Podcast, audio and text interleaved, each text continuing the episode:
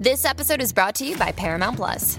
Get in, loser! Mean Girls is now streaming on Paramount Plus. Join Katie Heron as she meets the plastics in Tina Fey's new twist on the modern classic. Get ready for more of the rumors, backstabbing, and jokes you loved from the original movie with some fetch surprises. Rated P G thirteen. Wear pink and head to Paramount Plus dot com to try it free.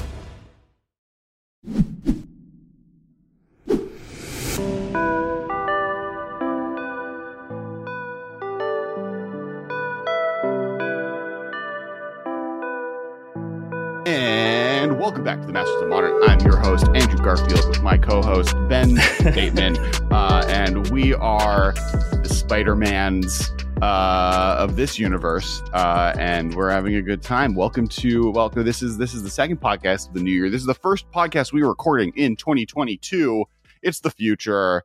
It's great. Uh, I'm actually Alex Kessler. You should follow me on Twitter, TikTok, Instagram, and any service you have at Kess Wiley. And Ben is at Ben Bitmean Media. And if you are here for the first time, hit that subscribe and like button. And in a second, we'll do a game of trivia that's just going to stump all of you. And then you're going to give us all the likes that uh, we appreciate. I don't think we deserve them, but we we it greatly helps this podcast succeed, uh, and we can't do it without any of your help. Uh, and today, just before we get into all of that, we are talking about Kamigawa block, Kamigawa, Kamigawa, uh, Kamigawa, block, the original one. Uh, we're going back in time as as we're about to hit Neon Dynasty up and uh, see a whole new slew of a return to a set that was pretty stratifying in popularity. Like, it wasn't the most popular set the first time in con, but has gained popularity over time. We're going to talk a little bit about that. Uh, we're going to visit the top ten cards from this set. We're going to talk some inter- uh, some some interesting mentions. This is going to be specifically about that in the modern format, but also just its cultural relevance to Magic. Uh, so hi, hi, hi, friends. Hi, Ben. What's up? Um, yeah, this is going to be a fun episode. So I'm, I'm really happy to be back. It's my second episode back on the podcast. Took a couple months off. This is a show where, of course, we talk about the modern format in Magic the Gathering. If you guys don't know, we've been doing this show since two thousand fourteen. It's our eighth year. It's crazy. Yeah. Craziness. Yeah. And we've been talking about this set for a very, very long time. Classically, the Kamigawa block. Not my favorite block. I was amongst the group of people that had their issues with it. Um, were you were you playing that? So I was not playing Magic when the set came out. And I, I can talk towards some of the like post-fact stuff, but were you even playing Magic at the time?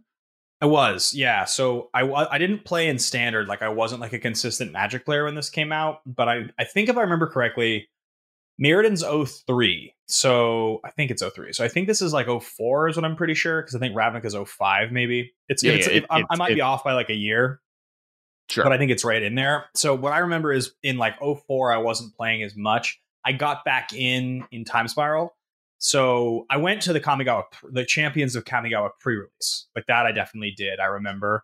Um, I remember like playing with Bushido and all that, and like, but I didn't play a lot. So I was around during that time. I remember a lot of the cards, you know. I wasn't even, it wasn't even that I had the biggest problem with the set at the time. Cause when a new Magic set comes out and you're investing in the lore and all the mechanics and the way the whole thing works, it's really difficult to evaluate how you're going to feel about these cards down the line. When you go back and you compare them to other things from the same time period, you usually just have to sort of accept like these people that make these cards are really smart. They know what they're doing. They've put a lot of time into this. So like, I have to trust that this is probably, you know, better than my experience suggests my first time playing it.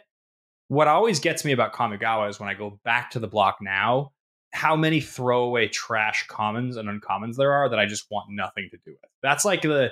Well, yeah. So, so this set is, is famous for a lot of things, right? One, one is it was the set just following Mirrodin block, which was, uh, historically known as one of the most powerful eras and broken eras in Magic design and Magic standard history. It was this now, I think, the third lowest, but top three most bans in a single year happened during Mirrodin block. And Kamigawa, especially the later two sets, uh, came out in a point where there was time to basically ban cards, right? They, they are not ban cards, but the lower the power level. So it was like at the time, famously underpowered. Kind of like the era right now, like we talked in the last week's episode, if people haven't watched it, uh, kind of went over the, um, the like last year in design. And, and one comment we did have was kind of the power level of twenty twenty-one was pretty low compared to the last two years. And it's kind of a, sing- a similar situation where it was a, a leftward swing from the power level of the previous year, which is now the number one most banned cards in a single year, beating Urza's Saga block. Um, but beyond that, it was also one of the most insularly designed. It, it leaned on basically like three specific things, being arcane cards, soul shift, or like or, or pretty specific tribal from soul shift with spirits, uh uh ninjutsu with ninjas, and Bushido with samurai, which is basically just rampage, or like ch- like not the most yeah, exciting basically. mechanic anyways. And then the big one was Legendary Matters, and at that point a Legendary Matters was pretty much exclusively a net negative. Like legendary cards, their commander was not popular, and but when we say not popular, I mean like a few judges were playing it. Sheldon Menery and friends were like slowly growing it. It was bigger than Highlander Roulette is now, but it definitely was not seeing play anywhere close to its popularity that we see it nowadays. It started to get it started to get its first like boost in, in, as like a national consciousness, where like not a product release to support it, but like it was a couple years after this that people started to play it a little bit more casually, like oh five, oh six. And I think there are some really funny things you can pay attention to when it comes to the design of this set, when you really want to point to the power level and where it was at. You know, like a great example is not only... So we got a, a rare two two for one white in Isamaru Hound of Conda. But the funny thing about that is it was a legendary two two for one. They had to make it legendary to justify it being a two two for one. And the idea it, that it was rare, right, or, or that it was legendary, was like a drawback, so you couldn't play like a second one on turn two. Well, that one, that one's a famous one too, right? That was the Mark Rosewater bet, where someone was like, "You can't make a you can't make a rare vanilla creature." Someone was basically like, "Mark Rosewater, a rare vanilla creature can't be made," and he was like, "Hold my." I think he doesn't eat bananas, whatever Mark Rosewater drinks. I don't think he's a drinker, but so he he really responded and was like, Uh, no, you can. And that's what that's where it came from. It's like a legendary one one vanilla two two, one mana vanilla two two, and one of the most powerful cards for a long time from the set, right? Like that that card has seen yeah. a ton of play and still sees some play in Modern as like a, whenever legendary creatures matter decks come up, right? Like Well, because uh, Mox Amber pushed, yeah, Mox Mox Amber pushed us in the direction of needing to have decent things you could do on turn one that were legendary. And two yeah, power think- on turn one, if it turns on a Mox, is pretty good. I think now it's fallen off, right? Because you have a bevy of like, the, especially in red, you have, you obviously yeah, have you, Ragavan, but then you also have um, the red guy, the dash guy, the, the dash guy. red, the other dash, what red one drop, and you have um, you have Kithion, right? Like if you want a white one mana one, so like you have to you have to need sixteen copies of one mana legendary creatures, and like. You might as well just play Thalia. Yeah, for sure. That's like busted at the two drop slot. So like it, it definitely I think is fallen by the wayside. But yeah, I mean like Legendary Matters. It also was in like invented Azphan. Uh, so for those who don't know, Azphan is a term in Magic design where it's how often your theme is showing up in a pack. Uh, so it's it's if you open up a pack of this set, will you be able to grok or understand quickly what the theme of the set is? And when every creature is legendary at rare, every rare permanent was legendary in the set. But that's it. Like there was very, there were maybe a few uncommons and common ones, no common ones, a few uncommon ones. It really didn't show up very often. So people really didn't get a grasp on, oh, this is a Legendary Matters set. Now, there were a lot of cards that referenced it. But for limited, you at most were going to get three of them because those are the three rares you open. That's only if you opened up permanents. So it ended up not being the most influential feature to gameplay um, for what was supposed to be like the first Legendaries Matter set. Now, since then, we've had a few sets that have done Legendary Matters. Specifically, recently was Dominaria was a big Legendary Matters, and they used Historic to kind of get that across. And then most recently, Kaldheim, right? Those were both the last Legendary. And they've very obviously... figured out how to do it, right? You put an uncommon legendary creatures in there. You do, you know, cycles of both. I think actually also the Dungeons and Dragons set as the Forgotten Realms had a sub theme of legendary, but it wasn't as big as the other two. So um, Legendary yeah. Matters is something that's pushed a lot more off than design now, just only because we, you know, Commander is such a popular product. The more cool legendary creatures that we have, uh, you know, there's an exciting place to use them and exciting different ways to kind of develop that. So Um, a quick shout to everybody here. We want to give a big thank you to the nobles of House Modern, everybody who supports our Patreon. That's patreon.com slash the MMcast. It's the reason that we have a fancy editor that's able to put this episode together for us, or that we're able to continue just doing the show. So thank you guys so much for that. And also, the episode is brought to you by T C G Player. Uh, big thank you to you guys for doing that for us. And uh, we have an affiliate link that, if you guys can see, is is listed below. There's a, there's a link below. If you click that, next time you want to buy cards from T C G Player, it helps us out, and we super appreciate it. All right. Yeah. And the last thing is, I said that trivia question. I brought it up. There is, and I was wrong. Not every legend, not every permanent was legendary, but every every creature was uh, legendary that was at rare. Um, but there is a artifact that costs X X. Ooh. In Legends of Kamigawa, in the block, in Kamigawa block. Okay. Which set is it in, and what its name is it? Oh, this is going to be a tough one. All right. I believe it is called Orochi Hatchery. Uh, it costs X X, you said? It does cost X X. I think it's an artifact called Orochi Hatchery. It's, a, it's like that snake artifact. Before you continue, uh, I guess I guess we kind of forgot to tell the rules of trivia. Hopefully people remember. If this is your first time here, you're set to the subscribe button because you, you don't get the, the rules, so you're already going to do it. You have to comment below uh, with what you think the answer is as part of this trivia. And if you get it wrong, you have to hit a like and subscribe and share. But if you get it right, you don't have to do any of those things. You've dodged that bullet. All right. The question is, which set? Orochi Hatchery. I don't think it's Betrayers. Or uh, what the what the hell does the question is what the hell does the Champions logo look like? I mean, one of them is like a lantern, one of them is the ninja star. Um, so then what's the last one? I feel like it's a the lantern. God, which one is Champions is the question. Ah, brutal, brutal. I think Orochi Hatchery is in the lantern one. Which I just, is it in Champions of Kamigawa? Uh, that would be, the Lantern one is Saviors of Kamigawa. Damn it! Uh, Orochi Hatchery is in Champions of Kamigawa, though.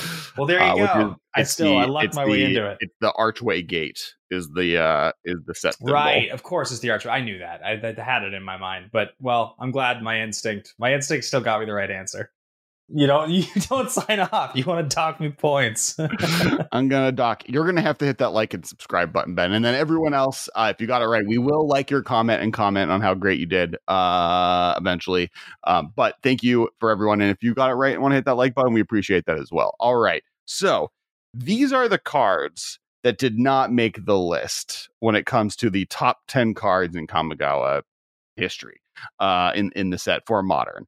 Tribe, uh, Sakura Tribe Scout, Arayo Soratami Ascendant, Kami of the Crescent Moon, Kataki's War Wage, Kira Great Glass Spinner, Maga the Traitor of Mortals, Ninja of the Deep Hours, Godo Bandit Warlord, Glimpse of Nature, Sensei's Divining Top, Blazing Shoal, Disrupting Shoal, Nourishing Shoal, Peer Through Depths, Time of Need, Umazawa's Jite, Footsteps of the Goryo, Freed from the Real, Ghostly Prison, Threads of Disloyalty, Ayajanjo Castle, Forbidden Orchard, Hall of the Bandit Lord, Mikakoro, Center of the Sea, Minamo, School of Water's Edge, Shinka, the Blood-Soaked Keep, Shinzo, Death Storehouse, and Untadake, the Cloud Keeper.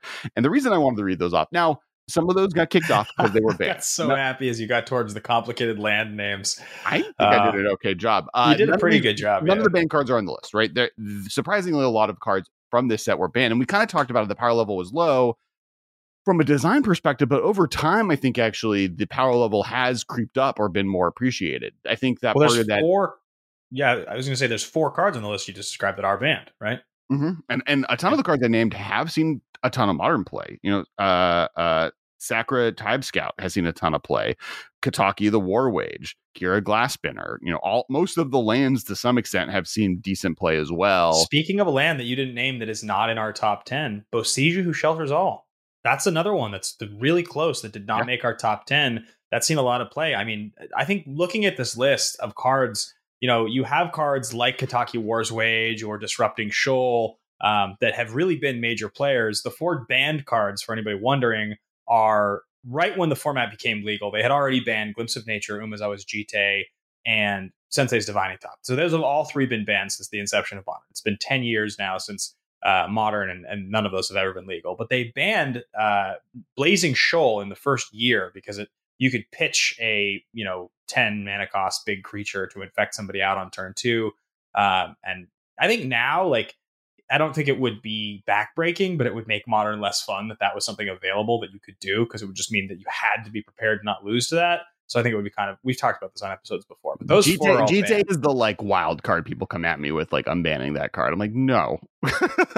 So like good. It doesn't do anything healthy for the format right now. An equipment deck is probably the best card in the format. Maybe if Stoneforge Mystic wasn't legal, and even then I think Stoneforge Mystic being legal is way more interesting than G T A being available. People just don't remember, because like I like I will always say that I think G T A is like on the line because it's so expensive. I've tried to argue for unbanning it before, but what people don't remember about G T A is that at the end of the day, when somebody has an active G T A against you and you are a deck that suffers against it, it's the least fun experience in the world. There's nothing fun about that. It feels right. Stupid. It feels like this stupid way, this workaround that they figured out where you're like, well, but it's like, it's like a minus thing. So like indestructible doesn't matter, and like protection doesn't matter. And you just keep refilling, and the counters stay on it. Even if I kill the creature it's on. So like my one hope of like, maybe like, you know, drawing some flying creature that can get around, like, yeah, good luck. Your Brazen Borrower is going to be dead the second you cast it. It's there's no chance. You have no shot here. Um, Yeah, it, it, I think it would be pretty oppressive in a way that already the format's having trouble with. Like, that's the argument people make, right? Is like, it can't be that bad. Like, it's not like there isn't such a bevy of good removal spells that like creatures playing X ones don't see a lot of play anyways. And I think like like how much worse is G T A than Fury is like, I guess, the real question to ask. And I do think the cost on Fury versus the difficulty in working around a G T A is really the issue for me. I mean, is Fury that, like, requires you to play red cards, right? G T A, G T A doesn't. No, and there's no, there's no good red cards in Modern right now. Well, then I mean, I, I mean, I do think it's funny that I use the example of Brazen Borrower, because like obviously the front half of Brazen Borrower can just bounce G T A, but like still the point still stands. But even like, you know, you think about all the cards, you think about like Dragon's Rage Chandler, like cards where you're like, this Chandler itself is going to maybe be able to draw me into an answer to not lose this game. Like, cast, it's dead. It's dead yeah, before I, I think, you do anything. To me, it's not even those, because like there's an argument that that's why to unban it, right? Like being able to more handily have answers to Dragon Rage Chandler, Ragavan, and friends is like a good thing, right? I think to me, the thing that is it like really destroys, like Infect is never a good deck again, right? Like, and and you have decks like Um, anyone playing either of the hierarchs, Noble Hierarch or Ignoble Hierarch, just like kind of take a bath. And G T A also is a really hard permanent to get rid of, because it like fits right into Lurrus decks. I, it, it like, to me, it gives Hammer decks even more versatility in the ability to sustain, remove creatures, as well as get in bigger threats in a way that I think is just very unhealthy for the format. You guys can hear us. We have we, we have a whole conversation sometime in the last six months. We did a whole episode about cards that could come off the ban list. I think it was in the last six months. So we have a whole conversation about each of those cards. But those four that are on the list, none of those are in consideration. Um, there was a few on this list that got close. I think for me, the ones that really stand out on this list that really are like very, very strong. Um, Disrupting Shoal has had a lot of play over Modern's history. It's never been dominant, and there are better options now, but it saw a good amount of play. Nourishing Shoals, another one that was part that of a pretty big deck. Like, like so, the like, fact that the cards needed to make Nourishing Shoal work are now banned makes it not making the list, right? Simian Spirit Guide needs to be legal to make Griselbrand decks work, but Nourishing Shoal yeah. saw a ton of play in that deck specifically, and other cards from that have made the top ten. Um, For sure. Igonjo Castle is a card that has seen play in Modern since the very beginning of the format. Yeah. It's, it's always it's always a solid card. I mean, it also it works well with with Ragavan. Like it, me, it, it's just a good card. To me, the two cards that I probably played the most on this list are um, Threads of Disloyalty, which I think is just like fallen out of favor as a sideboard card, but for like the first five years of Modern was like a big deal uh, yeah. as one of like better sideboard options. But then um, Ghostly Prison. And that's obvious, like in Commander, I think if if this was a including Commander or just like historic standard formats or whatever, I think Ghostly Prison would be maybe in the top five. Um, yeah. Then we some of these unbanned cards come off as well. Um, because it's in modern, it's seen pretty limited play and and and pretty um uh uh niche, like enchantress decks really, and prison decks, and even then hasn't seen a lot of play. Doesn't keep it, doesn't make it on the list, but like I think I've cast Ghostly Prison more times than half the Anywhere cards on the top list. ten. I mean, Ghostly Prison, yes, it's a, it's a mainstay staple. I think the really interesting stuff about this the, this block, you know, and we're going to talk about some of this as well in the top ten, but like, you know, the cycle of rare lands, we named a lot of them, are, are a really interesting cycle, specifically the ones that come into play untapped, create a colored mana, and then have the ability to affect a legendary creature. Um, they're very strong, right? Like untapped lands, an untapped land that produces colored mana that has a good ability is like, there's very little downside to playing it other than getting like Blood Mooned out or something. But I mean, all of them, Shizo, Shinka, um, obviously Iganjo Castle, they all kind of do something decent, right? Whether it's giving it fear, giving a creature first strike, preventing two damage, there's value well, to all of those ideas. Like lands with abilities, regardless, there has never been a cycle of lands with abilities that haven't seen some amount of modern play, right? Like from the ability lands from uh, Zendikar that enter the battlefield and do something, from uh, you know, Bajukubag being the one that's seen the most play there, uh, to the the rare ones where Valakut sees play, to the tap lands from Innistrad block. Like anytime we put like, so like Boseiju and Hall of the Bandit Lord, both of those have seen play in modern. It's not like those decks cards are not modern played cards. They're often more niche, but to all the untapped ones, I mean, both of the blue untapped ones have seen play in Merfolk since day one as like Choke or other anti-island tech backup plans. uh, and, just because they're a free roll, it's free to play them. Yeah, and I think um, it, it leads us nicely. We can we can go back to referencing some of these cards we mentioned here, but I think it leads us nicely into actually our number ten on the list, because you just mentioned it a second ago. We can start with that. And our number ten is actually Oboro Palace of the Clouds. It is one of the two blue untapped legendary lands. Now, the reason this one makes our top ten and none of the others do, there's a couple reasons. Number one, this card is an untapped blue source. It's a very interesting card because its ability is to tap one. It's it's one colorless mana to return it to your hand, but it taps itself to add one blue, and it comes in untapped. So it has this built-in function to avoid land destruction, to get around things like uh, to get around things like Choke, and also to trigger landfall. Like it's one of the only lands that exists where you can play it untapped, get colored mana, and also return it to your hand to keep replaying it if you want to. Um, it doesn't, it's not like the, the bounce lands from uh, the original Ravnica block where they come into play untapped unless you have something to, you know, like this is just an untapped blue source on turn one. You right. can play this in a deck with Serum Visions on turn one as well as some, you know, so I think Oboro is an interesting card. It's one of the most well, expensive it, lands in modern. Yeah. It's like ninety dollars, right? Yeah. The yeah. foil is like almost four hundred now, bucks. Now I do think the biggest thing here is its ability. I do think like, the most important piece is its ability to just be in a Merfolk deck or in a mono blue deck and allow island based decks to be able to have some resistance to Choke, right? Like that's, that's the like first step is I can play these cards in this deck and I won't get blown out. The backup side though is uh, the, there are other use cases, and that's, I think, where this card, especially between the two, and the reason I put this one above the other one in the long run, has the potential to see play in other formats where you do want landfall triggers, or you do want to play effects that like you want to have less lands than your opponent. Like if they ever print land tax into uh, modern, like this is a great card to like have with that card, because you can return it to your hand to draw three. Um, and one thing I do, I, I do have a card. Like, do you think, so we're going to Kamigawa, we're going back to Kamigawa, and that's like, I do want to talk towards that a little bit at the end. Do you think we're going to get, like, I think this is one of the more iconic things. Do you think we're going to get more untapped lands in, in this set? Yeah, I think so. And I think, I, I think we've said this for years, but like Magic's most successful and also Magic's most detrimental designs are always on the edge of pushing power. It's always a place where they're trying to, trying to find a clever way to make something exciting and powerful. And sometimes that goes too far. We've seen that plenty of times, but sometimes it works really well. And you'll see a card, like the great example of a card is like Boseiju Who Shelters All. The downside of Boseiju is pretty down. Like it's a, that's a pretty rough card to play. Now, when it works, it's a great card, right? Boseiju, for those who don't remember, is it's like a tapped land that when it taps to add colorless mana, that colorless mana allows you to cast a spell. That spell can't be countered. It's got a really cool use case. It's one of the very, very lose, few lands. You lose two life. Yeah, it's like a very detrimental card, but it's a very unique card.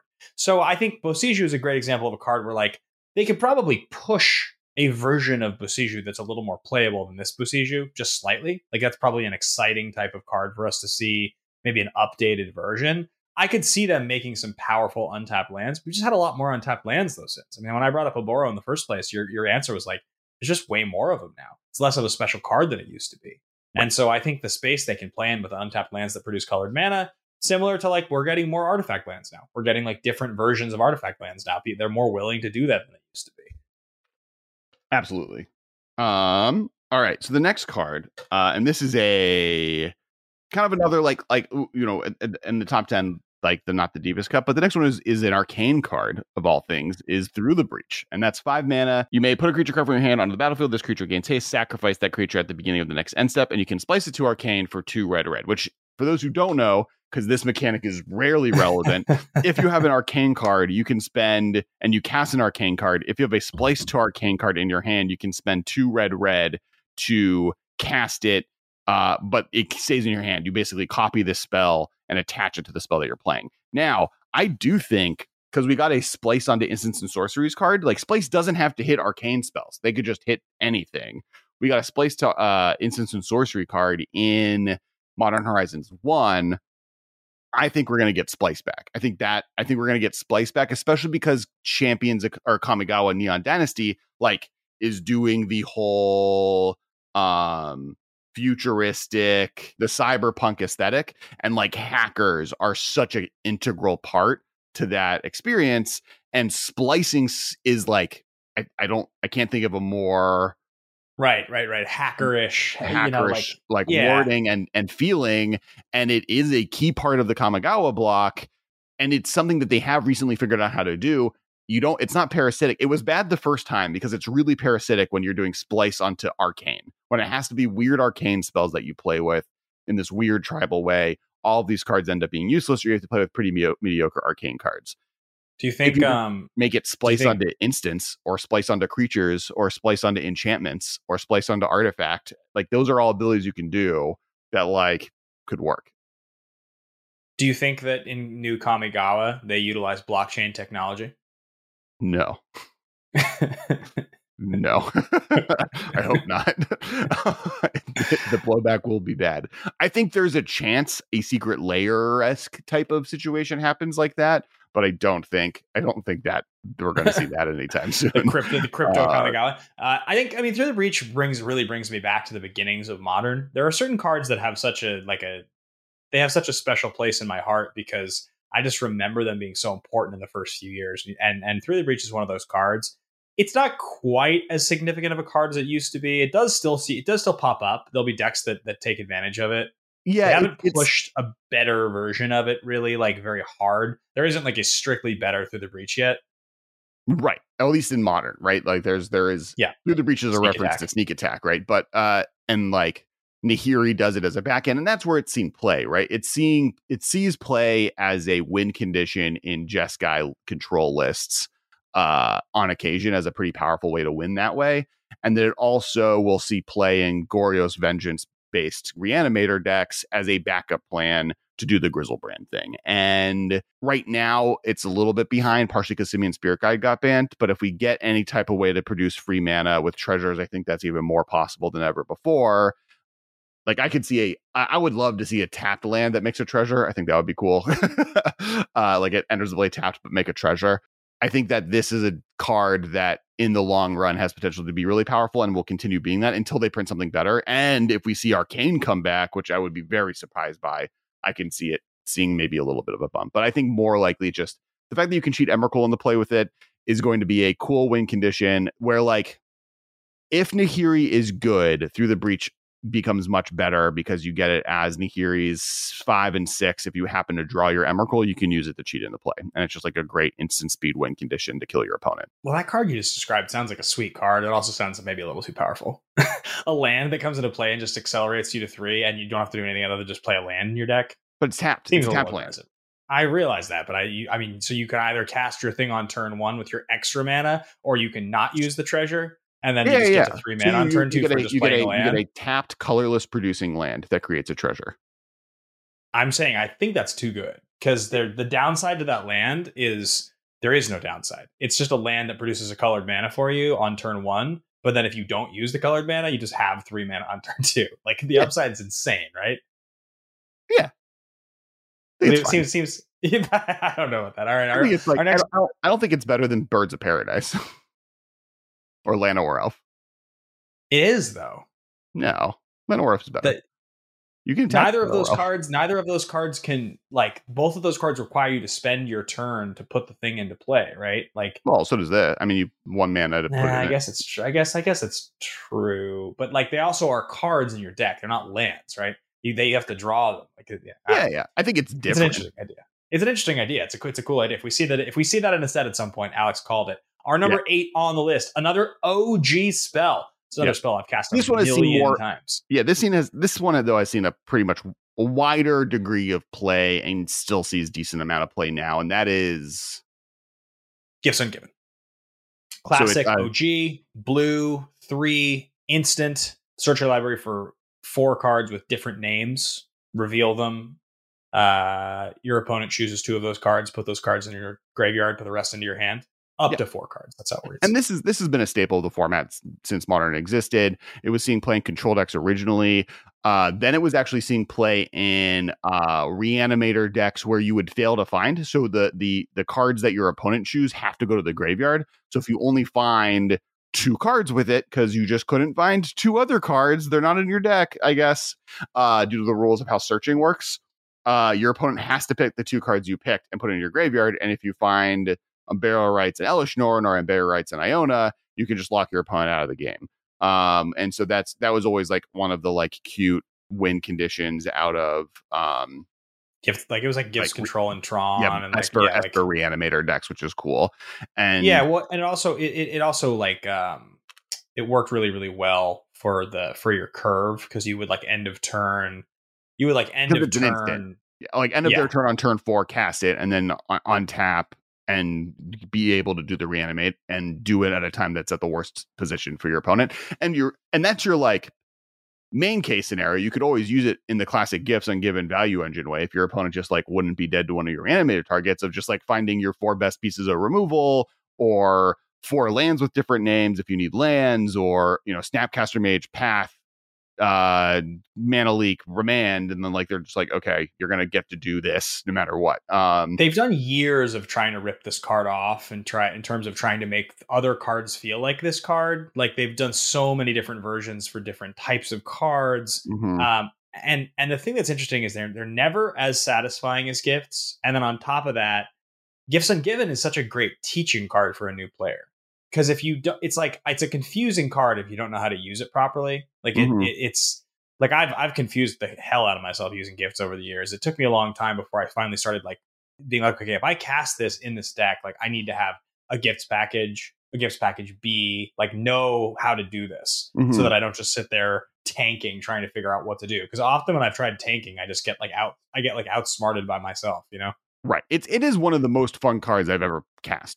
Maybe in in in all of Magic, right? Like it is such a and, yeah. and it, uh, it, for those who don't watch, I mean, recommend Rhystic Studies. Uh, Sam, he does a YouTube channel. Uh, they they just released a video kind of talking about Rhystic Studies, uh, and or not talking about talking about Gifts Ungiven. So I recommend checking that video out. Uh, Rhystic Studies is a channel. Gifts Ungiven was the video. Uh, his, his, he's one of my favorite YouTube channels in general. So I definitely recommend checking him out and subscribing to him as well. Uh, but Uh, the main use for Rhystic, we haven't even talked about it. The main use of Gifts Ungiven in Modern is in Storm and has been for like five years. And that's where it's like bonkers, because that is a deck that wants all of the cards that do basically all the exact same thing and wants them in their graveyard as much as they want it in their hand. so And also, like, and I don't know if they're still doing it. I think they are. But also Past in Flames, which has Flashback, is like, It's it's that thing where it doesn't matter if it's in your hand or in your graveyard, because you have multiple different versions of so many different cards. You right. have two rituals that do the same thing, multiple blue, one mana cantrips. Like, you can kind of construct your deck, your your your four cards with Gifts to basically be the exact same four all the time. And and for them, it reads as an instant speed, end of your opponent's turn, draw four. That then when you untap, If your opponent does not have interaction, you win. Right. That's that's yeah. what it allows Storm to do, is it gives you this ability to find the exact cards you need. No matter what choice your opponent makes, it's probably going to be a bad one for the reasons you just mentioned. And there you go. You now have a instant speed way to hold up removal or hold up interaction for your opponent on their turn to then on your turn draw four cards, putting Storm so far ahead in card advantage that they need to be able to win the game. Yeah, I love Gifts. What's the green one that they put into uh, into Rise of the Eldrazi? Uh, Is it the, called the um, Realms Uncharted? Is that the name of it? I've tried to use yeah, it. Realms many times. Realms Uncharted. I use it in yeah. Commander all the time. That's like one of my that, first that things I add to a green deck. Well, I like, love lands that do stuff, and like it's not the the thing there is just like you're never going to have the right combo pieces, but being able to get like You wow, know, wasteland, wasteland, strip mine, dust bowl, and uh, ghost quarter is like a is a fun way to make something. A foil really of that card ended up being foil of that card is thirty dollars now. Who, yeah. who saw that coming? Yeah, uh, I'm not that surprised. Uh, that card, that I mean, card it was such a trash rare when you and I met during that set at All Star Cards. That was a trash rare because yeah, I, that, I will say that's a card that like. If we get more like Wizards is definitely more willing, especially with the new legendary rule change, to print more and more powerful lands. And that card just gets better and better every year. Next card. Number seven card. It's a black card. It's an instant. It's Goryo's Vengeance. For a long time, the best reanimator spell in the format by like a wide margin. Um, right now, you know, the, especially these first four in the category, these have all fallen a little bit by the wayside due to Modern Horizons, but it historically was the main engine for Griselbrand based combo decks, either Griselbrand decks, which uh used Goryo's Vengeance, Griselbrand, and Borgamos to create a insane draw cards, discard lands, instant win package that could win on turn two. Uh, I think they even can pull off a turn one win, but now with Faithless Looting and Simian Spirit Guide, that deck no longer really works. Um, or just classic Goryo's Vengeance decks, which was just like I play on turn three, I get a Griselbrand in the play or an Emrakul in the play, I can s- swing with it that turn. Good luck from now on. Now, just to be clear, uh, obviously Griselbrand's the, the big one uh, over the years that it's been used with. But when Emrakul hits the yard, the trigger goes on the stack to reshuffle it, right? So you can Goryo's Vengeance target Emrakul, or you can't when it's in you the can. graveyard. You can do it in response. So, so, so Emrakul hits the graveyard. The the effect goes on the stack, and you can Goryo's Vengeance to get it back. The fact that Goryo's Vengeance is an instant is its key. Is the key functionality to this day is still probably worth you know looking at.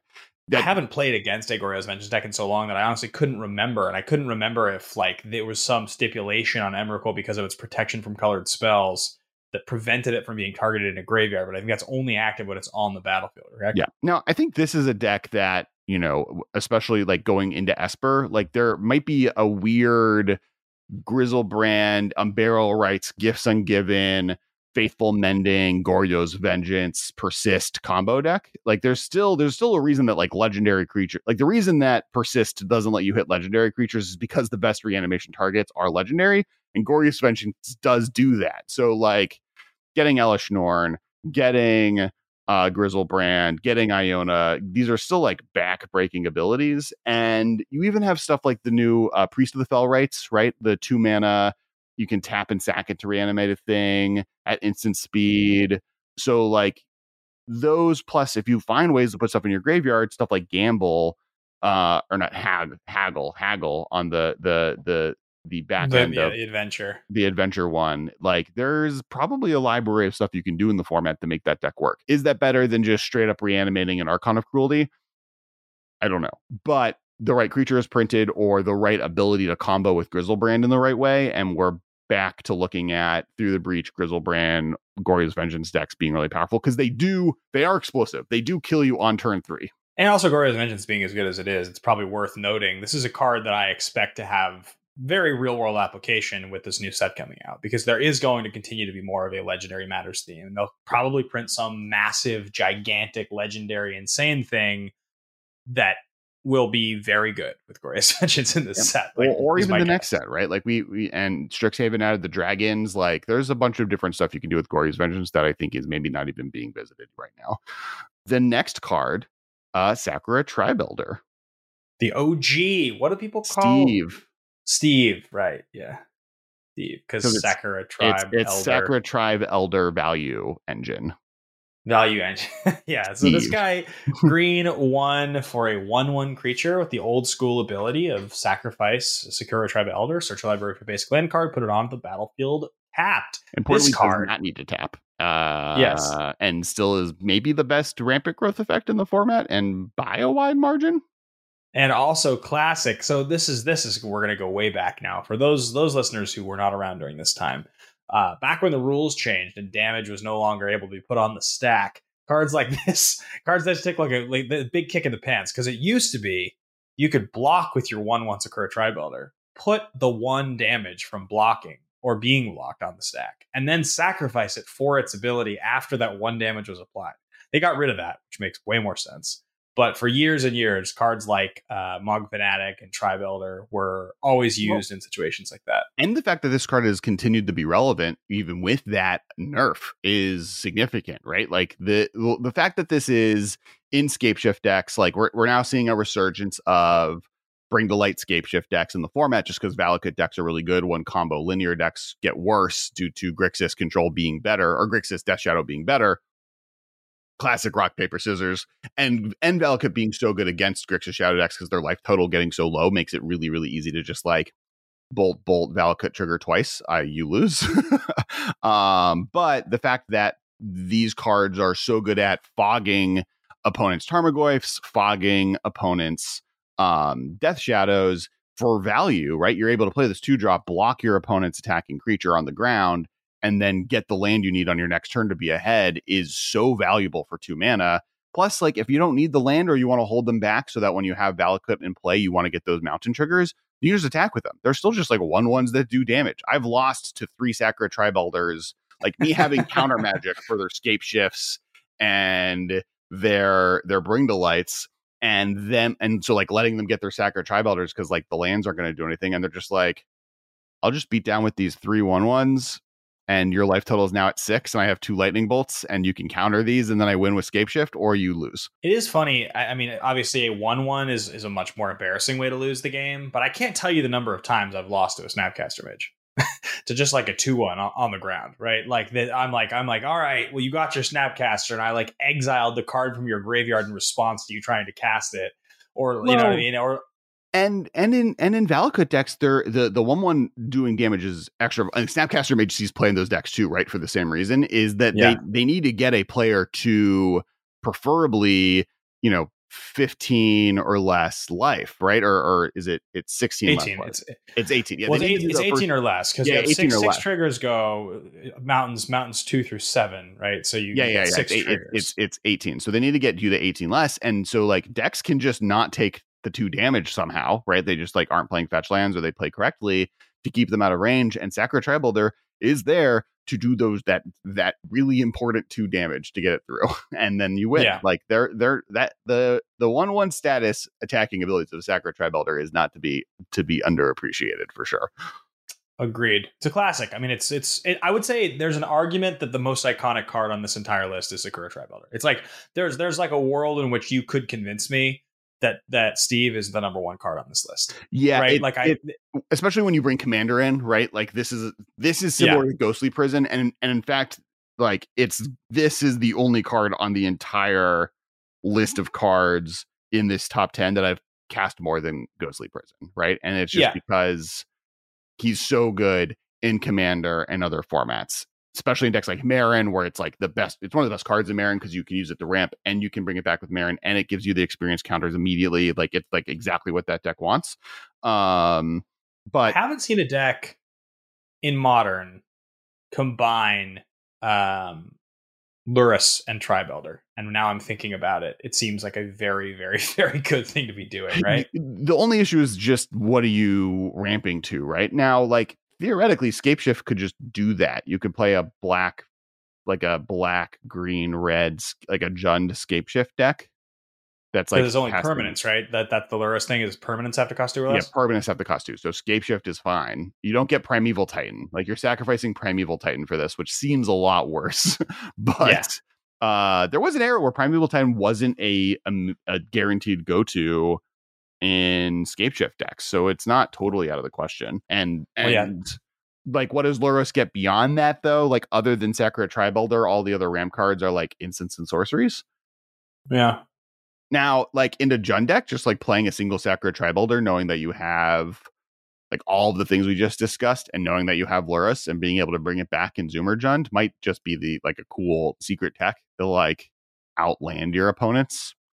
Um, it could be cool. Yeah. What if there's some sort of cool, more like landfall-esque deck that the Jund that would want to do that? Because, like, obviously, I mean, I know, I know there are some Jund versions that take serious advantage of that. We've seen, obviously, the ones that have played what's his name, Tireless Tracker, and like a huge number. Like, so there's definitely some that take advantage. So, Tireless but Tracker does not work with Lurrus, though.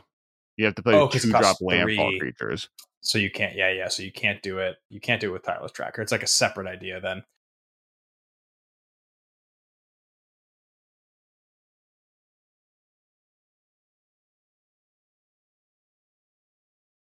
Yeah, well, it's certainly an interesting idea. Just something cool that came to mind. Our next card, another classic, another old school relic, a classic car, so to speak.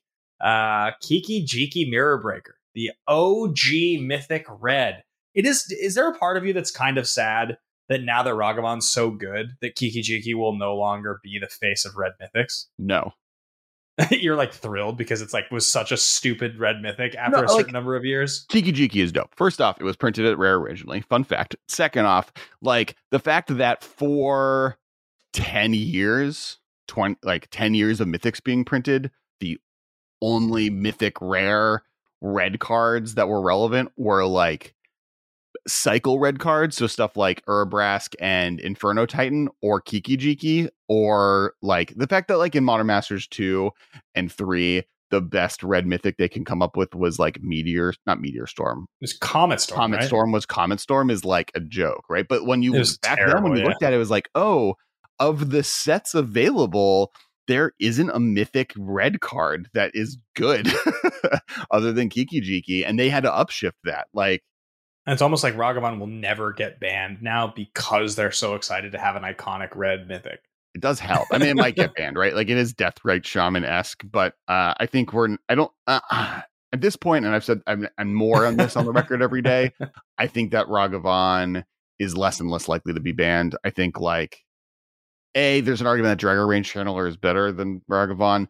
B, it like, isn't dominating the format as much as you would think, and the format is changing around it, and even if you got rid of it, there'd be, it's not like it fixes the modern the Horizons modern issue of like too many Modern Horizons cards are expensive. It just means like Solitude would be the nor not the new ninety dollar card.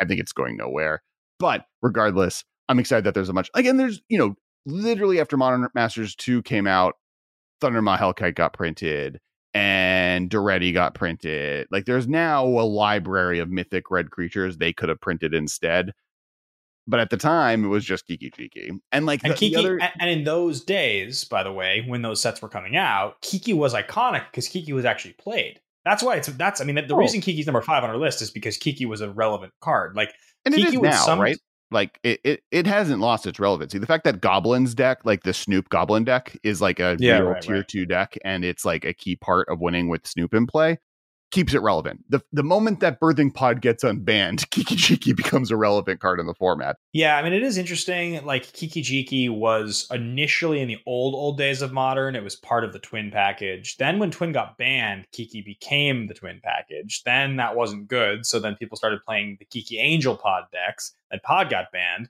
So like Kiki's been part of a lot of decks that have been banned over the years. And it's a really, it's an interesting card. I mean, it's a unique card. Yeah, and, and Kiki Pod has always been like, right? Like it was always, there were two pod decks. There was Kiki Pod, which was this this this glass cannon deck that if you were able to stop the pod from winning, they like couldn't actually really do anything. But if you couldn't stop it, they instant won no matter what, as long as they had two creatures in play.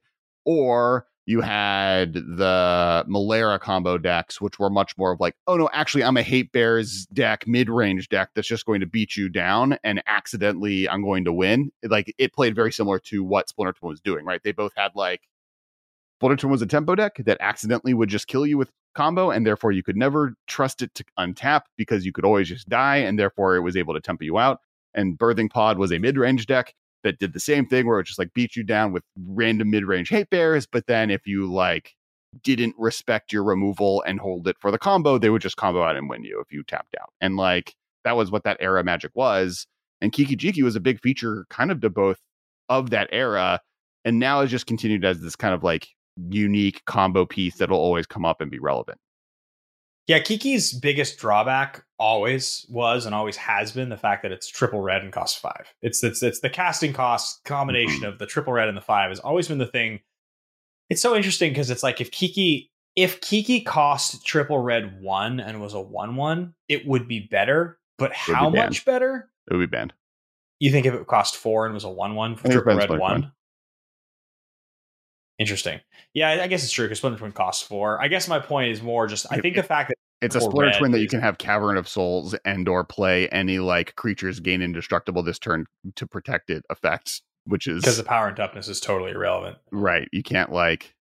Yeah, uh, I think that if it was th- I think the interesting change that maybe doesn't get it banned is three red red. I don't think you can go if you go down in a mana, it's banned. It's splinter. It's it's mm. more powerful than Splinter Twin in my opinion. What if it was just what if it was just quadruple red, quad red? Ooh, uh, I think it is still bannable, but it is closer to the. Lo- I so yeah, I think it's bannable, especially now so with Snoop, right? Like with with it just being a combo deck and other pieces. Yeah, yeah, yeah. yeah. Uh, I think that. Five mana is like this perfect sweet spot to make it okay. Uh, I agree that the triple red makes it a little less good than I would like, and the only I think you like, but the only thing you could do is make it three and two red, or you could maybe do maybe like one red white green, or like red okay. white blue. Yeah, yeah, yeah. Maybe. Yeah, but it's a goblin. I mean, I mean that you can't because that wouldn't, you know, it, then it wouldn't be like the, the red goblin. I, I I mean, Kiki Kiki's high on this list. It, it was honestly it was the most contentious card in our ranking. Like there was an argument that I wanted to try to make to put Kiki at one because it was so iconic, and then there's also an argument that Kiki drops super far down because it's been a while since it's been relevant. But I mean, it continues to be at least moderately relevant. Now on the flip side, our number four card, another red card. This is funny because this card is like. The actual most irrelevant card on this entire list in a lot of ways, but you can't make this list without putting it on here. Like you just would be ridiculous not to put right. this on here. So our number four card is Lava Spike. It's another, and Lava Spike is it's just one red, famously tar- an sorcery, spell. famously an arcane spell, one red sorcery. Lava Spike deals three damage to is it target opponent? Yeah. Okay, to, it's not your opponent. It has to target. Um, it's like. I remember when Lava Spike was printed, and I remember or, reading or it. It's, seeing it's, it. It is now target player or planeswalker due to the yeah, game okay. rule change. I remember reading this card when it was first printed and thinking, this card sucks. like, like I've been, I've been playing Lightning Bolt since I started playing Magic. That card's good. This card's terrible. And like, it's really funny that the barometer for what they're willing to print over the years, while it's changed, there isn't just a strictly better Lava Spike like there is. It's called Lightning Bolt, but like there isn't just like a strictly better or like the same card as Lava Spike. They didn't functionally reprint it. They've always come up with weird like variations on it, other versions, similar cards. It, but it's not that good of a card. The rate right. has been repeated so many times in so many ways for either one red or double red in some way. And the burn decks have always, but the burn decks always end up playing Lava Spike. They always come back to it because, like, you just want to have three damage for one red. Like, it's that's the math, you know? Yeah, right. And and yeah, it's just like it's when we were making the list, it was kind of like, is Lava Spike number ten? Is Lava Spike number one? And the kind of the argument against it being number one for me was like burn versus the other two cards on this list. Burn has never been the best deck in the format and dominated the format. It's always been decent. Desperate Ritual is always Lava Spike has always been a major card in that deck. But it's never been, Burn has never been just like the best deck in Modern, and it never really, I can't imagine a world where it will be that. And if, it's if always it is like, that, I, and if it does get to that point, I think what happens is they print something better than Lava Spike and Lava Spike gets removed.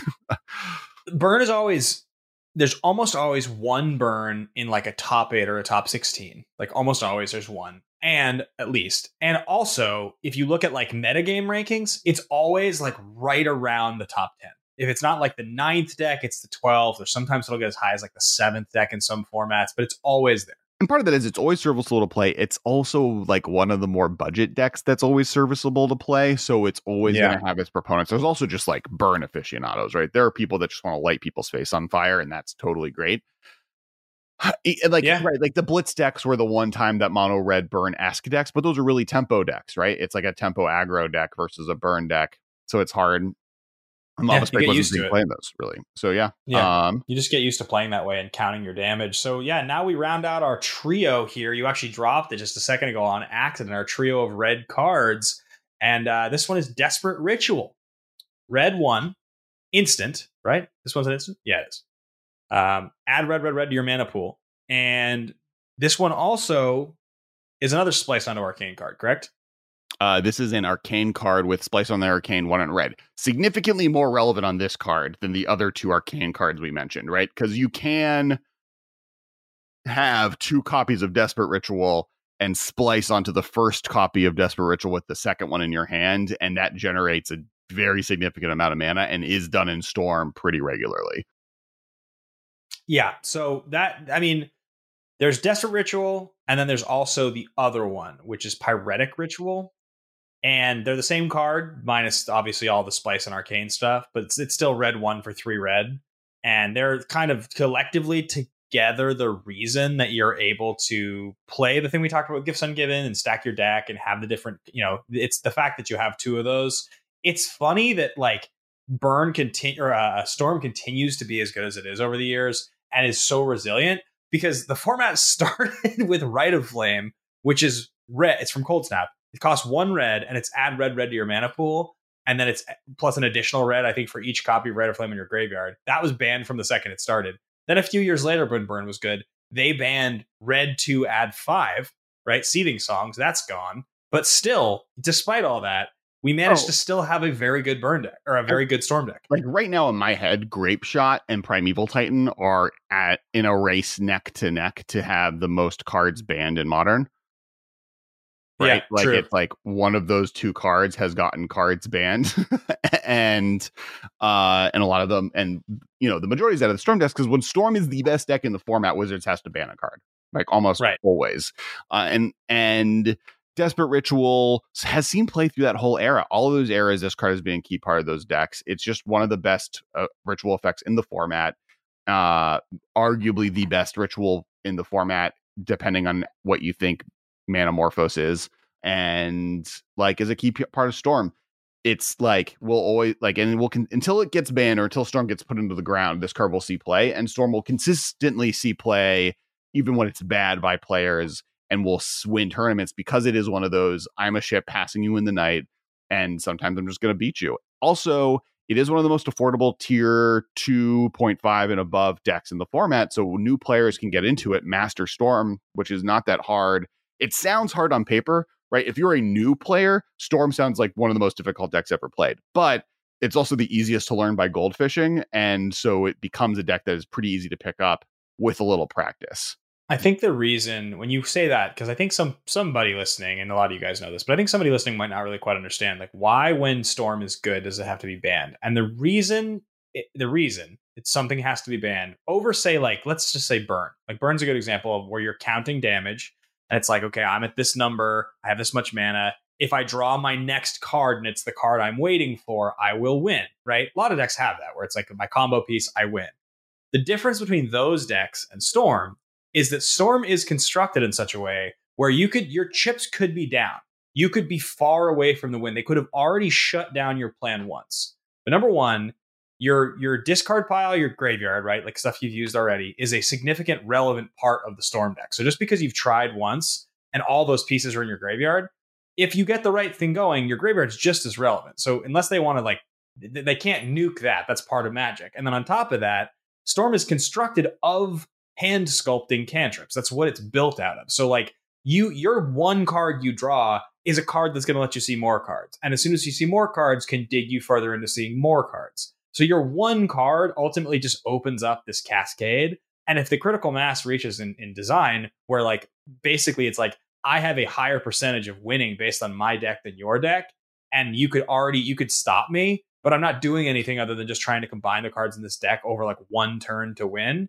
My percentage is high. If you let me untap, I might just draw the card that's going to win me the game. And right, you can't right. really, you can't like accurately stop that from happening in the same way that you can with a lot of other strategies. It's also boring A F to watch someone yeah, play true. the second time. like if you play in a Magic tournament, the first time you play against a Storm deck, it's kind of cool. You're like, oh man, I they either they either failed and you were able to beat them, great, or or they like kill you and you're like, that was cool. Watching Storm one time do its thing is a cool thing that is possible in Magic. The eighth time you play against a Storm deck in a tournament, you want to blow your brains out. It's like a it is a tedious experience where you're having to count and you have to pay attention to what your opponent's doing. It goes for a while. You don't get to do anything. And it has a little bit of the eggs problem as well, where your opponents will run out the clock in a way. But then once you go to turns, every turn they need to go for it. And because of that, they could take an extra ten minutes every turn for three of those turns, adding thirty minutes to every round if Storm is a pretty significant deck in the format.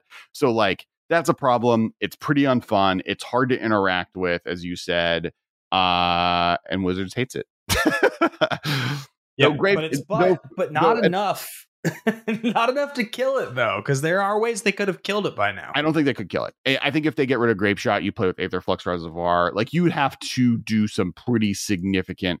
Mind you, they have tried, right? They got rid of the Seething Sod. They got rid of, uh, you know, uh, uh, uh, Gitaxian Pro. They've gone rid of Storm cards in the past, and it always comes down to there's always going to be something else that exists that you can play with it. And, and they don't want to murder it entirely because it is a really fun, cool piece of Magic that a lot of people love. And you need something for everyone. And I think it, getting rid of all Storm variability would be a bad idea. Viability. I think you could probably kill it. I don't know if you could kill it with one card, though, because I agree with you. Grape Shot would be would be probably the biggest hit. I think they but should I also ban think... Grape Shot. Yeah. But that's like, I mean, I'm, I'm like less on that now. But in the past, I've argued for it, not because I think Grape Shot is Storm is so good that they need to get rid of a card for, but I think there's a lot of cards on the ban list that don't need to be banned if Grape Shot is banned, and the Storm deck doesn't go away. You just play Aether Flux Reservoir and you main deck. Um, you now add green. You play you play uh, Chatterstorm. You play the the the Goblin version of it, which I'm forgetting. Right, right. And empty the Warrens. Yeah, now with Chatterstorm, like it, Grape Shot, the, kind of a, a mute point, right? They just add green, which I think would maybe be good for the deck. It does th- no, it's honestly slower because you have to get creatures out of it. The biggest argument against that, personally, is it makes the deck significantly more expensive, which I think would be a net negative because because you have more colors. Yeah, you'd have to play with fetch lands right now, right? Right now, Storm is one of the few decks that fetch lands actually make the deck worse. Um. Hmm. And so you just don't you you want to play you want to play, you know, pain lands and other lands that are just going to do better for you than the fetch mana base. So that brings us to our top two, our top two. And our uh, our number two card is a card that has been wrecking the format since basically it first started being played, which is crazy. Well, and it was a banning, right? Like a banning put this card into power level because before that, there was a more powerful card than it legal that made the decks that were playing it more explosive. It got banned about four years ago, Ar- maybe five years ago. Arguably, arguably more powerful. I mean, more powerful for that deck, I think. More powerful specifically for other that de- deck. Other decks I have not played this card. This card sees play in one specific deck. That deck has been a very good deck for five years and is consistently in the top tier of decks in the format, but it's not it, like, you know, so the card's Azusa. Lost Azusa, but Lost But Seeking. Uh, so two and a green for a one, two legendary creature. Uh you may pay play two additional lands each turn, um which is probably third place in most cards I've cast on this list after Gothly Prison and and Sakura Tribe Elder. Uh but this card is famously one of the key pieces to um uh Amulet Titan decks, right? Like that's it's now, and the card that got banned before this card was printed was Summer Bloom, and when Summer Bloom was banned, people started playing Sakura Tribe Scout, which was in our honorable mentions, and this card in combination to make that deck work. This card consistently is one of the more important pieces to that. It benefits with more things, and it's a little bit more powerful and resilient. And it lets it's you a go little up. Less significant than it used to be, alongside Dryad, Dryad of the Elysian Grove. Like that card pushed this deck forward, I think, a little further, unless I'm forgetting and naming the wrong card. But I seem to remember... Uh, no, no, Dry, Dry Leaves, I, they see play together, though, because they do different things, but they are both important. Right. Well, I mean, for for sure. But I but I mean, like, the um the the point is, this card d- allowing to play two lands is much better than the one that Dryad of the Elysian Grove allows Correct. You to. But the fact that you have another card that is getting you something pretty similar, but also does something else very, very good Um, this, you know, is the, this is the card that, like, by untapping with it, by putting into play in turn three, you're able to get the two lands into play that on turn four, you're guaranteed going to be playing a Primeval Titan. And if it survives, you're playing a Primeval Titan plus getting two additional land drops with the bounce lands you're finding, which basically gives you the win. Where Sakura Tribe Scout doesn't let you jump the the the line that thoroughly, and neither does Dry to the Elysian Grove. Dry to the Elysian Grove does give you the jump on Valakut triggers, right? Like, it allows your Valakut to trigger one turn earlier because it makes Valakut into a mountain. Um, yep. But yeah, that's that's kind of the main the main difference. Yeah, and this this is a deck that over the years continues to, yeah, as you said, it evolves. You know, Tribe Scout started getting played a few years ago. Elysian Grove was a big card when it was printed. They continue to develop and evolve the deck. I mean, it's a lands-based deck, right? So as good lands get printed, the deck gets better. Um, this is and, another one where it's not that fun to play against. I'm pretty tired yeah. of playing against this deck. It's explosive enough that you get around it. I mean, I will say that uh, also Arboreal Grazer has made Sakura Tribe Scout just, like, no longer relevant, right? The one mana, you really only need to get one of those enter the battlefield effects of getting a oh, new land. Right. That's so, that's the reason that card was. I, I knew when I looked at it, I was like, this just feels like weird. Like, why am I? What am I, like, mixing up with this card? That's what it was. I, I forgot that Arboreal Grazer was such a big deal. So so like, Azusa is, like, one of those really powerful things. You know, Dry to Legion Grove and Arboreal Grazer have definitely dropped it down, but it still historically has been this powerful and continues to see play versus some of the other cards below, which, like, are in, like, weirder decks, right? Like, that's the thing that's interesting about Kamigawa. It is a long list of powerful cards, but the most powerful ones have been banned, and the other ones are kind of in this, like, role player role, and even our number one yeah. slot, which is going to be consistent. Are, like, so none of these cards have, like, in the past, they've reinvented the format or have been very defining features of the format, but now at this point in history, they're no longer really killing it in the same way. For sure. I mean, I, I do think it's really interesting. I, I was prepared looking at this list to be like, God, this is such a trash block. So many underpowered cards. I was shocked at how many playable cards that have had a huge role in Modern were on this list. I honestly, I, I was very surprised. And they are almost all role players. Like, there's very, very few cards on this entire list, in fact, that are just like just generically, generically good. Um, in fact, as I look at the list, it's almost like Gifts Ungiven is generically good and has been played over the years in a lot of different decks to different purposes, but it's mm-hmm. still... Like, that's, like, probably the one that feels the most, other than the number one, which is has been around forever and we're getting to now. And the number one card, um, it gets better every year for obvious reasons. It like it's a card that exists and gets riffed on, and other versions of this card get printed. Um, hate bear versions of this card. The card we're talking about is Pithing Needle. Um, it is which, an artifact for one. I did colorless. forget was originally printed in this set. Yeah, one colorless artifact. Um, and it's when it enters the battlefield, name a card. Activated abilities of the chosen card can't be activated. So it's a unique and interesting card. Uh, it goes a long way. It doesn't have any stipulation. Doesn't tell you that you can't name lands. So this card allows you to name the name of a fetch land, which means a fetch land cannot be activated. It obviously allows you to name any planeswalker. Um, it allows you to shut down a ton of different things uh, for, for years. That way, that is that way. And has been that way and right. continues to be good because there will always be powerful things that are printed. And the thing that's so significant about this card is because it's colorless and it costs one, it it beats the curve against anything powerful that your opponent's doing in a very good deck that has an activated ability. If you're on the play and you know you need to stop something from happening and you bring this in out of the sideboard, any deck can play it. You play it on turn one, you name the thing, and your opponent just like sh- sinks in their chair because like if you've gotten you've gotten your shot off before them, now they have to try to answer this before doing their thing. Right. And and the big thing and like the major reason that this has moved from a thing that like two years ago, this would have been in the middle of the pack. I probably would have put it at number five. Everything else after that would have moved up a slot. Urza's Saga, on the other hand, has made this one of the most played cards in Modern. You know, they're like it, looking at just like the most recent decks it's seen playing. It's he's playing Hammer Time, Jund, Amulon Titan, Rakdos Midrange, Hardened Scales, uh, Mono Green Tron, Affinity, like. Eldrazi Tron, right? Like anything that's getting away with playing an Urza Saga, Pithing Needle is on the top, like top five cards on the list that you look at to bring in or have in your main deck as a one of, because you're randomly always going to, it's randomly always going to be decent. You're randomly going to get fetch lands. You're randomly going to get planeswalkers. You're randomly going to get different creatures with activated abilities like Ignoble Hierarch or, um, you know, a- anything of that variety. So it's this like very versatile card that then you can play a one of in your deck that's tutorable by four of your cards that you're going to be able to get it the turn you need it, if you ever need it, in a way that's basically uncounterable. So that's just shot it up to me to being just like one of the most important cards of the format, uh, where before it was more of like a role player. And now it's like, oh, this card is weirdly seeing play everywhere. Look, I mean, if you're going to do something relevant and modern, there are a couple of different barometers. How cheap are you, right? How cheap are you? Do you cost one? Do you cost zero? If you cost one or zero, you have a pretty good chance to be pretty ubiquitous. Are you colorless? If you're good and you cost one and you're colorless, it's difficult to imagine that over the years you won't just become more and more relevant. I think that's why this card is where it is now. Is like, as you said, Urza Saga, that card's from the last year, right? Right? Like, so they've reprinted Pithing Needle all over the years a ton of times. Like I said, there have been creature versions of this card.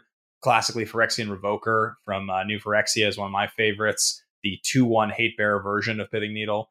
Um, but this card is a classic, you know. I and and the fact that it's findable by Urza, like the fact that it, and, and Trinket Mage and other things, right? Like I've always loved the fact that you can Trinket Mage for this card, but like we're now at the point where Trinket Mage is on a land and it's like bonkers, and here we are, and it's dope. Uh, so so the last thing, uh, anything else on the top ten? Because I, I do want to go uh, one last section before we finish off the podcast. Uh, no, go ahead. All right. So I asked the internet. So, we're, you know, this is a little bit of a look back. Those are the top ten cards. We didn't talk too much about the mechanics of the format. You know, the the, the whole block had Bushido, Channel, Epic, Ninjutsu, Offering, Soul Shift, Splice, Sweep, Flip, uh, Flip cards, and Arcane. I think of those, Ninjutsu is like often heralded as the ever like one of the most popular, with like also the rider that it being ninja themed is a mistake. Like, it's the best mechanic that is so specific in who gets to use it that it's been really weird to find homes for it. Uh, it's another mechanic that I would be very surprised isn't in the next set. Um, Bushido, to me, is, like, on the other side, where it's like, this is a really cool keyword that belongs to a really cool tribe, but that makes every one of them really boring because it's just, like, you get a power and toughness boost when you do attacking and blocking for like a tribe that I wish was a lot cooler. Um, but I, I, I like, and, and there's like a lot of really cool stuff that like from this set, it, it's like a lot of really satisfying, as I mentioned, versions of mechanics. And I am excited to see what we get back and what we see in, in, in Neon. Uh, but I did ask the internet on Twitter, what is your favorite and least favorite things from the original Kamigawa block? And I'm going to go through some of the tweets. The first one is from uh, Alex, uh, who's at Baneslayer Angel. Uh, she says the favorite is the Spirit Tribal. Uh, it was the first set that really did Spirit Tribal. And uh, her least favorite was the crappy mechanics like Epic and Sweep. Would, right, it, Sweep. So for those who don't know, uh, Sweep is... Uh, requires you to return some number of a specific type of basic land card to your hand as they resolve, and then the rest of the effects rely on how many you bring back does a thing. Um, so like an example is return any number of planes you control your hand. Target creature gets plus one plus one until end of turn for each plane's return this way. It's it's it's it's based on the fact that there was a tribe, Moonfolk, from the set that their whole theme was returning lands back to your hand, and it was playing into the like there was a whole mechanic about doing that and then using those lands. Yeah, I mean some of yeah some of the design with that stuff is absurd. I, I agree that that, that Sweep um, is really bad. Yeah, and then Epic was their first take on legendary instants and sorceries, which honestly I like this a lot better than I like legendary what we got for legendary instants and sorceries. But both are bad. And that is you. It's a massive expensive spell, seven mana, ten mana, six mana, I think, for the black one, which is on the short, smaller end. Ideal is the most famous one. I yeah. Believe, and the it's, white one. It's once you cast it for the rest of the game, you are no longer to cast new spells. But the, at the beginning of the uh, your upkeep, this spell recasts itself. So you're no longer casting spells. This spell just gets repeated. Enduring Ideal is the one that search your library for an enchantment card and put it into play, then shuffle your library. So you just get a new enchantment every turn for free, and then you no longer get to cast spells. Uh, not not the best mechanic. Um, but yeah, Spirit Tribal is dope.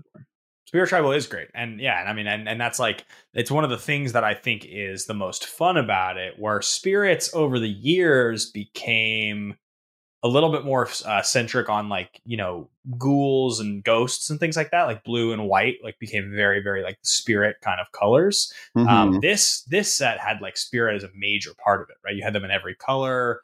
Um, spirits weren't flying one ones; they were colorless one ones. So there was there was something fun about that, I think. Right, right.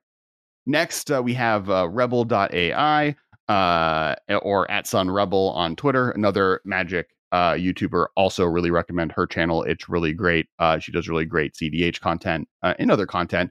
Uh, and she said the good thing was the artwork and just like how gorgeous all the artwork is, which I do definitely agree. The set looks amazing. It has a like a strong, um, like Japanese folklore plus Miyazaki uh, esque vibe to it, which I really love. Uh, and then her X, her her negative was the power and toughness on the creatures, which I don't actually know off the top of my head if I was a fan or not. Like that's that's something I feel like, you know, if you played limited. I will say all of the creatures we said we liked are like weirdly one ones and two twos for five, but I don't have strong sure. opinion. Yeah, I mean, there's a ton of one ones. There's like a ton of just. I mean, I think I think like my like I said at the beginning of this episode, like one of the major things that I definitely remember was just like how many trash commons and uncommons there were. There are some cool ones, but like the the cards, like the limited environment's not great. It's like definitely just very, very, very weak. Not very, very, uh, doesn't feel like you're casting exciting things very often. Oh, uh, yeah. Uh, next is at Tupin's Gallery. Uh, favorite was Legendary Dragons and the flip cards. Least favorite was Splice mm. onto Arcane and Soul Shift. Um, yeah, we didn't really talk about the Legendary Dragons, mostly because they're more of like a E D H kind of featured thing. And in fact, one of them was banned in E D H for a long time, the black one. And they're just like a cycle of dragons that when they died, gain an effect. And it was uh, do a bunch of damage, mind control, uh, drain for five and gain that much life, uh, tap. Our target opponent doesn't untap on their next turn. Mm. And the green one that I don't have any idea what that card does. Yeah, I don't recall right offhand. Um, I opened one in a pack recently. They put them. I think that I think they were put into the third. No, they were uh, first. They were. They were. They were the. They were. They were in the. They were like the five color cycle that was in Modern. Uh, Masters, Masters one. one. I think they were. They at put them in another set. They yeah, they were, and they put them in another set. Like they, they might. Oh, I think they were probably in one of the uh, like ultimate or like double. Uh, they were in Iconic Masters as well. Iconic Masters, that's what it yep. was. Okay. Yep, yep, yep. Because uh, they yeah, they're pretty iconic cards. They're the first time you had dragons in all five colors, which was outside of the the Elder Dragons. Um, so that was like they they were always really popular. Least we already talked Splice on Arcane. I am excited for Splice. I think the Arcane part of that feature is what made that mechanic hard to deal with. And then Soul Shift, which for those who don't know, because we didn't go over Soul Shift yet, uh, is it has like a number, like Soul Shift one or Soul Shift four. Yeah, and so when this creature dies, uh, Soul Shift seven, when this creature dies, you may return target spirit card with converted mana cost less than the number from your graveyard to your hand. This is a mechanic that I feel like would be really, really cool if they made it with today's technology and understanding of power and toughnesses and effects and numbering and balancing. At the time, I think it's just like on a lot of bad cards. I agree with you. I think that if done correctly, they might have to change. I don't know if Soul Shift for spirits is like what should this should be, but I think they could take this idea and I think they could probably apply this somewhere in a really cool way would be my guess.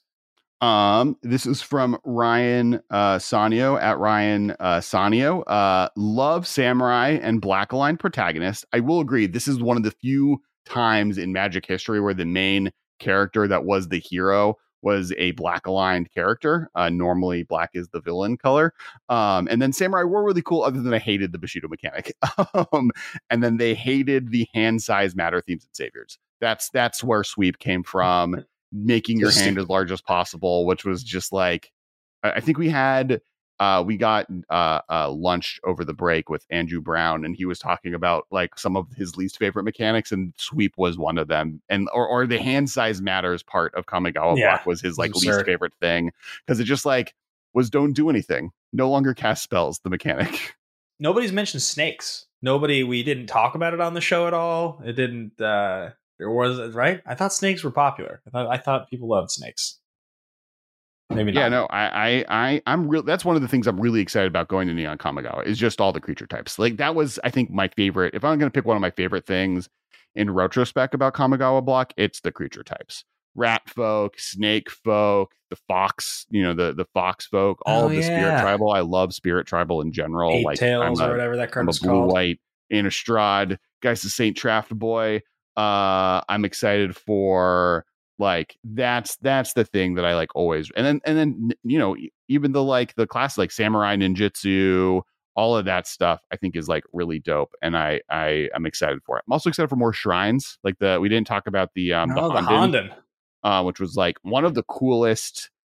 The few times I've played them in Limited were when they were part of Eternal Masters, and they were like one of my favorite versions of that draft format was was the Honden. So I'm excited. They're great for they're, they're great for Limited. They were yeah. never powerful enough. And then they got they, reprinted they, recently, right? In um, in the core set, they were really good. Yeah, they they they redid shrines exactly. Yeah, Sanctum of Shattered Heights, Sanctum of Fruitful Harvest. Played them a lot on Arena, even. That's one of the reasons I played with them so much, is that was like the height of me drafting on Arena. Um, so yeah, so so um, this one's from Shivan Bot, uh, friend of the cast. Also, I'm going to be on his podcast soon. This is just a way to shout out people. um, favorite is Azusa, uh, number two. three on the list, number two on the list. Uh, and then least favorite was how badly the packs perform in Chaos Draft. Yes, true. True. And they're not and they're not cheap packs either, guys. Like, to put in perspective for you how insanely expensive some of these packs are, the the fact that an Oboro, it's just at rare, a foil Oboro is almost four hundred dollars. The fact that you can open that is just a, like all of those lands, all the rare lands, if you open them in foil, are like sixty to one hundred dollars. They're actually like shockingly expensive packs to get now. I mean, they're old, but like for as like disliked as the sets kind of are overall, I'm shocked at like actually how in demand the cards are. Like we we've never, almost never played with the Kamigawa pack in a uh, in a Chaos Draft. Well, it, they're also like the value isn't very high. Like there's a few cards you could open, but the cards right. that are worth money are like. Like Jite is the only card in the entire set that's worth anything, and so it's like not worth the money you're paying for. It's like bad at every angle. Well, no, no, I mean, so I don't actually know which cards were from which set, so maybe that is the case with Jite. What I was saying is like the cards that are worth a lot are worth a ton, and like sure because they're old, like because they're old, and there's actually a pretty high number of them. The but packs it's, it's themselves pretty, end up getting really expensive. It's pretty insular, though. I, I don't think I, I think like the number of rares that are worth a lot is really low. Like the chances of opening the card that's worth a lot of money is really low. And that's why they're so expensive, right? Like you have two cards worth fifty bucks in in Saviors of Kamigawa, and then every other card is trash. I mean, kind of. But like, check this out. I'm I'll, I'm just really quickly going to just rifle through some of the foil prices, because like obviously if you well, open foils, foils and they're foil is like sure. not that's even worse, right? You have a one in a box chance of opening up a foil rare. Sure, but like just bear with me for a second, because this is what I was blown away by. Like Sakura Tribe Scout is a twenty-seven dollars foil. Tribe Elder is a thirteen dollars foil. Azusa is a one hundred forty dollars foil. Kiki is a one hundred sixty dollars. Lava Spike is twenty-one dollars. Tithing Needle is sixty-six dollars. That's I, know, I, I get it, but like foils, foils are a useless barometer for like that. That's my point, right? Is like the only way to get value is the luck sack out of it. You're not like, it's not like opening World Wake packs where, or like, it, it's not like there's a fetch land cycle in there where like you have a likelihood to open up thirty dollars regardless. Like one of every yeah, five packs as a pack. I, I'm saying you'd be surprised if you look at the prices of these cards. You'd you'd be more. What's su- more, what's, what's the non-foil top five cards? Dollars. Uh, foil like is useless high. To me. Okay, like uh, I'll I'll I'll I'll rifle through a couple of the prices. Just things that are things that are like reasonably expensive. Kiki is thirteen dollars. Needle is thirteen dollars. Uh, Boseiju is thirty-three. Oboro is eighty-five. Um. Araya was ten, uh, Kataki is sixteen, you got uh, twenty-five for Glimpse of Nature, sixty for Sensei's Divining Top. But that's, that's um, Top's the big one. Well, that's that's Champions of Kamigawa, Uncommon, right? Yeah. Jite is twenty-six, um, Castle is fourteen, Forbidden Orchard's twenty, Hollow Bandit Lord is twenty-four. Saviors. I, I mean, we don't. I, mean, I, I have them. I have them all together. The point oh, is, oh, I'm oh. just saying because everything's at rare for the most part.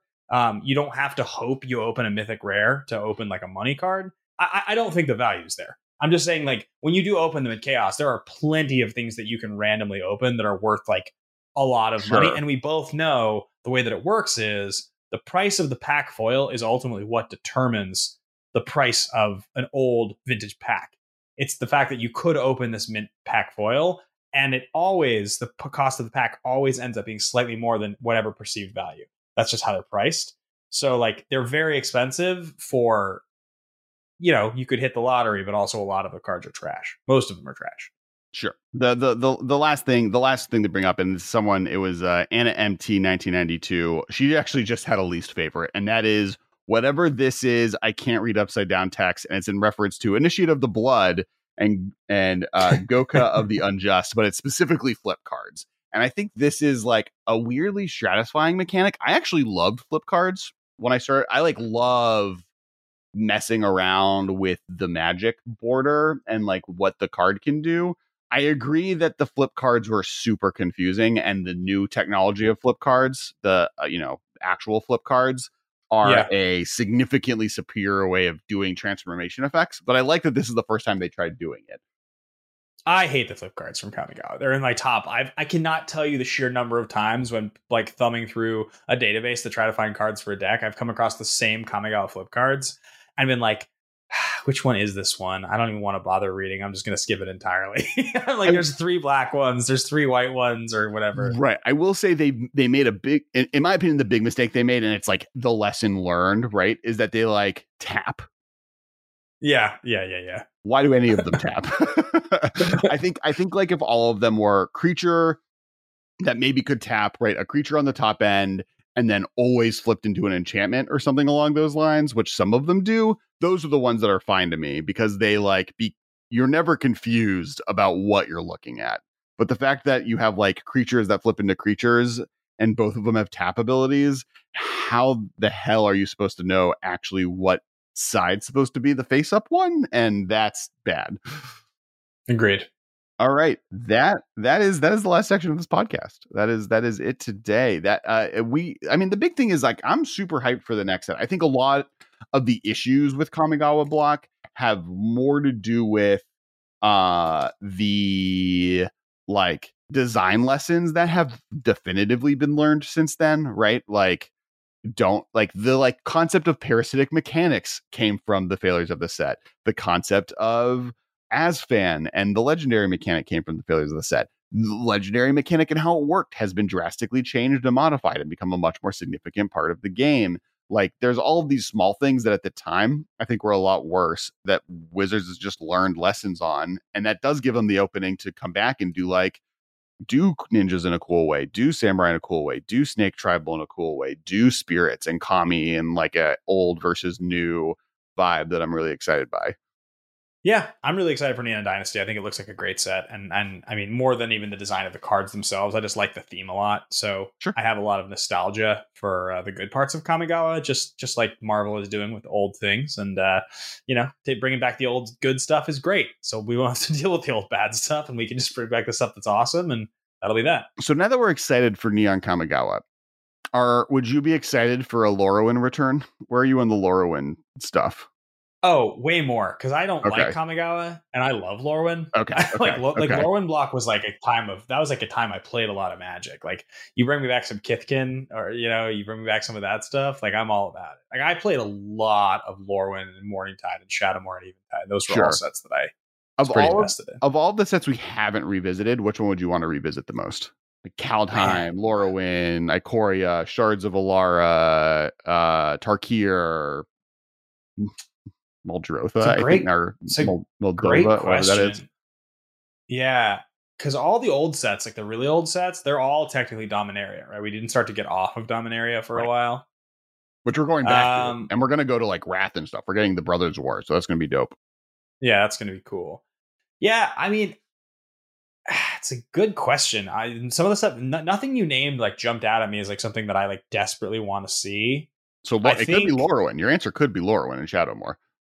Yeah. Yeah. I guess the fact that we haven't gone back there to me is, you know, and, and yeah, yeah, probably it is then, because I had a real attachment to those sets. Yeah. I think, I think it's Tarkir for me, but they're pretty close beyond that. And maybe uh, Lara would be the third. Like those three places are like Tarkir is fascinating that we haven't returned. Like that set was so popular for us not to have gone back. And it's partially, I think, just because there's not a story to tell there really. And so there needs to be a reason to go back in story.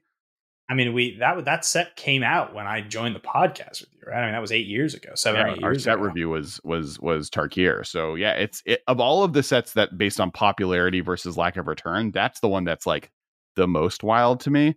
Um, Agreed. Yeah. The the um, Shadowmoor lore one, I think, especially if Kamigawa does well, I could see happening. I did like there's like a, that's another one that has a lot of people pushing for. The difference between Shadowmoor and and and Lorwyn and uh, Tarkir, I think, and the reason people are asking for them differently is Rosewater has said on paper that set was unpopular. We are likely to un- we are unlikely to return versus Lorwyn. Tarkir, which yeah. is like, no, that set was popular. Eventually, we'll get back. And I think the mistake that he has always made is whenever he says you can't have something or you're not going to get it, people want it back. Like, yeah. I want it.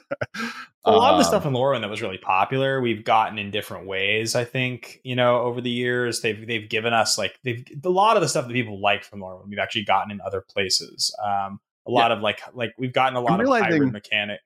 Hybrid, right. Go ahead. Go. I was going to say, I'm realizing we should maybe do this as a whole episode. So I'm going to pause us here on this conversation because like okay, yeah. going over all of the sets that we haven't returned to and talking about if we'd want to go back to those worlds sounds really dope. So future episode coming out probably after Kamigawa or maybe during it. Maybe it's what we talk about next week. Who knows? Uh, but uh, beyond that, once again, thank you, patrons. Thank you for for supporting this podcast. You're the reason it can happen. Uh, thank you, uh, Time Travel Media, for editing this podcast and making it happen uh, as well with the help of those patrons. Uh, thank you, T C G Player. Once again, if you can, click the link below uh, and uh, you can do, uh, you, we get a kickback and it costs you nothing on T C G player dot com. Um, and then uh, make sure to check out Battle Bosses. It's a game that uh, is out now. We're finally shipping all of the Kickstarter backers should have their copies of the game. It's out in the world. If you go to battle bosses dot com, it's a game that Uh, I'm I invented, created, kickstarted, and now I'm shipping. Ben helped a lot with the design and testing early on, on in the process and during the process is a big, big part of it. And it's now coming out. So definitely check it out. There's also a YouTube channel. Uh, if you search Battle Bosses, you can see different boss breakdowns of each of the bosses. Uh, and uh, definitely make, make sure to check that out. And it's super appreciated. Yeah, absolutely, guys. Thank you so much for hanging with us once again. We'll be back next week with another episode. And uh, yeah, eight years later. Thanks for thanks for hanging with us. Thanks, everyone. Talk to you uh, next week. Hit that subscribe button. This has been a production of Time Traveler Media, sending podcasts into the future.